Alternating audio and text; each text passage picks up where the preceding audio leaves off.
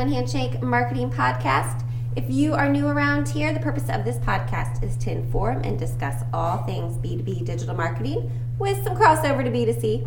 From content to S E O to social, we discuss industry trends, tips and tricks.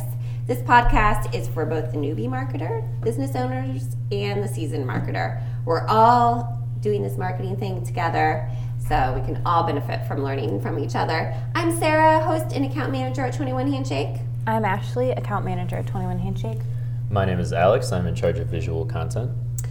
On our last episode, we discovered six questions to help your business discover your ideal buyer. To quickly recap, your ideal buyer is the large picture. It's the prospect that is already active in the buying journey. They face similar challenges and similar goals to your most valuable customers. They're also already in the market for a solution, which is perfect. Again, mm-hmm. ideal buyer. They're your ideal buyer. So to quickly recap what those questions were, of course, even better, go back and listen to the episode, which we'll link in the show notes. Um, it was a great episode. We even did a bit of role playing, kind of um, using a fictional character, a lumber um, lumber manufacturer to walking through that scenario. Yeah, to walk through the scenario. I think that um, really helped put it all in our mind a little mm-hmm. bit better. So the six questions you should ask to find your ideal buyer is: what size of company is a good fit or not a good fit for your product? How do you find company? How do you define company size? By number of employees, revenue, customers, or another metric? Which industry verticals are ideal and not ideal? What use cases are ideal or not ideal for buyers of your product? Which geograph- oh, I can't talk today. Which geographic locations are ideal or not ideal for your product? And are companies that sell to businesses better than companies that sell to consumers? So those are actually questions to find your ideal buyer. And as I said, it focuses on the larger picture. But today we're going to talk about buyer persona, because those words are used so interchangeable, ideal buyer, buyer persona. But actually, a buyer persona is a little bit different because it actually drills down into the details of that ideal buyer. So this actually leads you to discovering that your ideal buyer is made up of multiple buyer personas. You might, mm-hmm. you know, um, your ideal buyer might be the V P, or they might be the marketer, or they might be the head of sales. Mm-hmm. So really knowing those buyer personas can help you just uh, target your messaging a little bit better and just bring all your sales team together, your marketing message together, to all kind of speak that language of the buyer that you're going after. So Ashley, could you give us, again, the definition of what a buyer persona is and why, after you discover who your ideal buyer is, you should be dis- concerned about discovering that persona? I talked about it a little bit, but I think there's just a lot to say here about that. Yeah, so your ideal or ideal buyer, like Sarah said, is like the big picture. Who, um, like, what would be like the best case scenario that maybe brings you the biggest profit and then brings the biggest benefit to the customer? Yeah, definitely. Now, when we talk about buyer persona, that's a lot more detailed and nitty gritty. We're really diving deep into like the details of this specific person. Yeah. Um, so usually, I guess, to define it, the buyer persona is usually a research-based, detailed description of um, Uh, your ideal customer. Right, yeah. So, so it's like a fictional character. Correct. That you're saying our ideal buyer mm-hmm. is John. He's head of sales, yep. blah, blah, blah. This mm-hmm. is what he likes. And yeah, so like Sarah said, dive deep into the details. So some a good example of some, and maybe puts things into perspective too, is what are your buyers' fears, challenges, yeah. what do they want out of a product, how do they make decisions, um, and all of those keys will help you target like specific messaging to them. Right, I can see like this would be great for not only your sales who are maybe out in the field, mm-hmm. but it would also kind of maybe trickle down to maybe what your website content is, what your social yeah. media messaging is. And sometimes I feel like this Uh, creating like a fictional character like exercise feels kind of silly or strange yeah. to a lot of people, but it's super important to help really like focus and talk directly one-on-one as if you're talking to one person.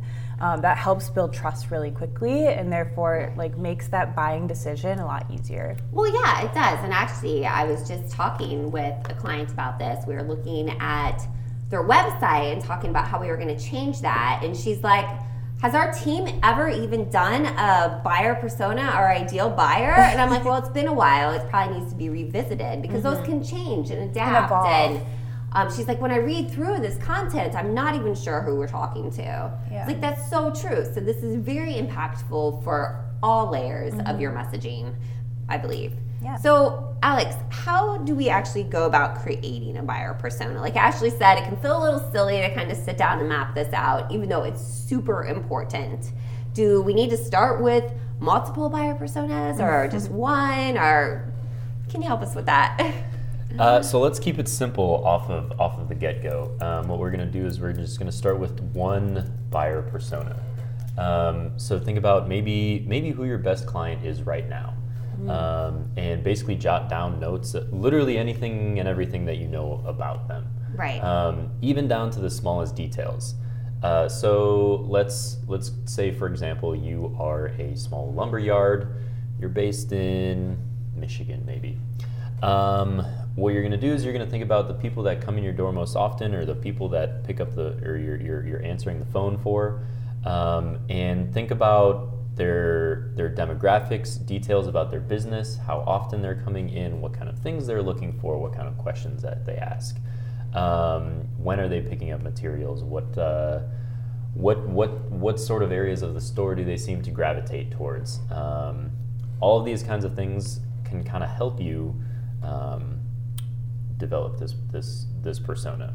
Right, and I think, like you said, it goes back to look at that ideal buyer. So maybe the ideal buyer for this fictional lumberyard is a um, a pro, a construction pro, yep. a builder. Let's just narrow it down even more. So what is this builder? Who is he? Um, like you said, what does he gravitate when he comes in? Does is your ideal buyer, is he interested in Boise Cascade lumber versus um, another one? I, I, names are escaping me right now. So listing all those out and maybe even the reason why he likes that certain type of lumber um, are all make up that buyer persona. But then not all, only his like buying preferences, but he himself, like, is he the president of the company? Is he own the company? Do, you know, those type of things. Right. Does do the contractors that stop in, are they driving Ford versus Chevy? Exactly. Like all little things that mm-hmm. that you want to know. So Ashley, we're tossed around a lot here. Like write this down, write that down. But where exactly do we start, and what do we ask?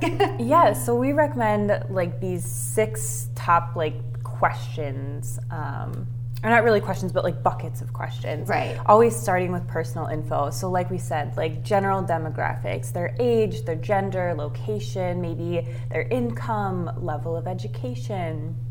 Those are all great questions to ask, and usually um, I would say is very important across the board. Right.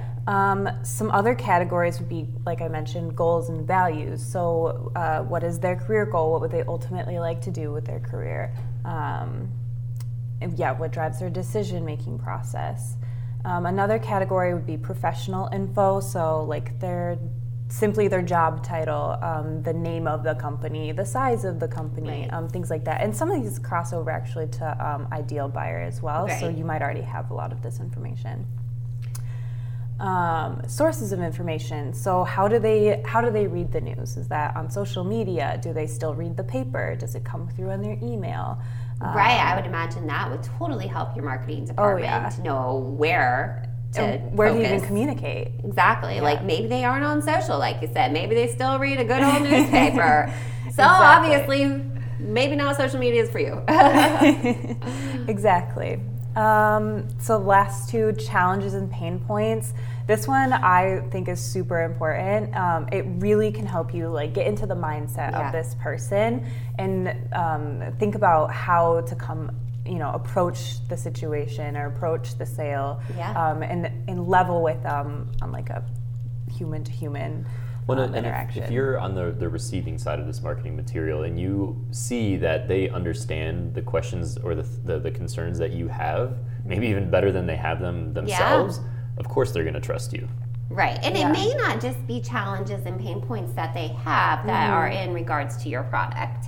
I yeah. would think go very broad with that scope, and what are their challenges and pain points overall mm-hmm. as, going back to the lumber example, as the builder who owns his own company, what yeah. are his challenges and pain points? Is it hiring people? Well, maybe you can host some type of, you know, mm-hmm. language that talks about that, or well, information, yeah. right. or keeping up on that topic. Going back to our example of the lumberyard in Michigan, maybe it's something, right, doing some sort of like short seminar yeah. on labor shortage in Michigan or whatever. Yeah. Mm-hmm. Uh, maybe it's some sort of tip on home building or pouring home building in the winter. In the winter, exactly. Do you call your crew in when it's negative below or not? That is probably a crucial topic right now for builders. Yeah. Right. If you can't tell, we just went through the polar vortex. Yeah. so, uh, it's We're so, still uh, a little so low about that. uh, and then um, finally, I think a really important aspect to this buyer persona are their Um, objection, objections to the sale and the role in the purchase process. Yeah. So why might they not want this um, product? Can you address that before they address it? Well, yeah, or and why might they go someplace else to buy it exactly. versus you? And a very important part is, are they the decision maker in this yeah. sale? Are you communicating to the right person? Exactly. You might have convinced, you know, like the like associate position, right, but the guy they're not who just the picks one, up the materials. Correct. They're not the one making the the physical like. Financial transaction. Exactly. I think that's a that's a really good one to think about. There is like, just because that you just because you have something to sell, I, I think that's something that people often don't think about. Is that because you have it that people will come? Like, yeah. not always is it the yeah. right product for the right person. Exactly. So true.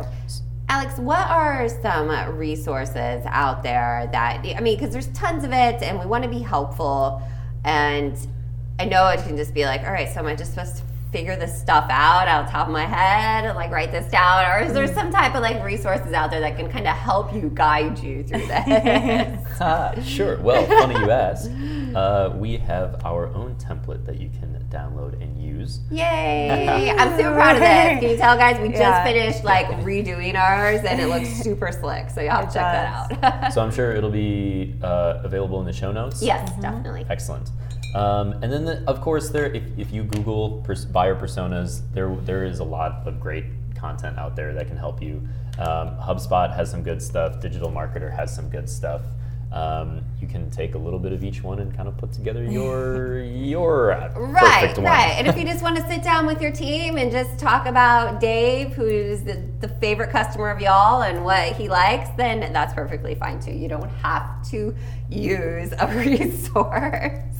But it can be helpful for a good jumping off point as well. Yeah, exactly. I think a lot of these ones are, they're just helpful on just getting started. Exactly, yeah. And just like I mentioned, just how I was recently talking with a client, and she was actually going to pull her sales guys, who I'm sure were like, oh, yay, about right. doing a buyer persona yeah. thing. But she's like, we totally need to do this so we can have like a focus on our messaging to them. And, you know, it just helps everybody across the board when you're trying to figure out who you're talking to and how you can target that information to them. Um, so we want to know, have you identified not only your ideal buyer, like we talked about in episode thirty-five, but also your buyer personas? If yes, how did that have a trickle-down effect to how you, you present your marketing message to the outside world? Connect with us on social media at twenty-one Handshake and let us know. And stay tuned next week as we talk about the customer journey and touch points your business can do to meet your ideal buyers in the journey. And hopefully we'll be coming live from Vegas. So if you're listening and you are a part of the building industry, we hope to see you out at I B S, the International Builders Show. So definitely uh, drop us a line on social media so we can meet up. Did you love this episode? Yes? Then please rate us five stars and share it with friends. Until next time.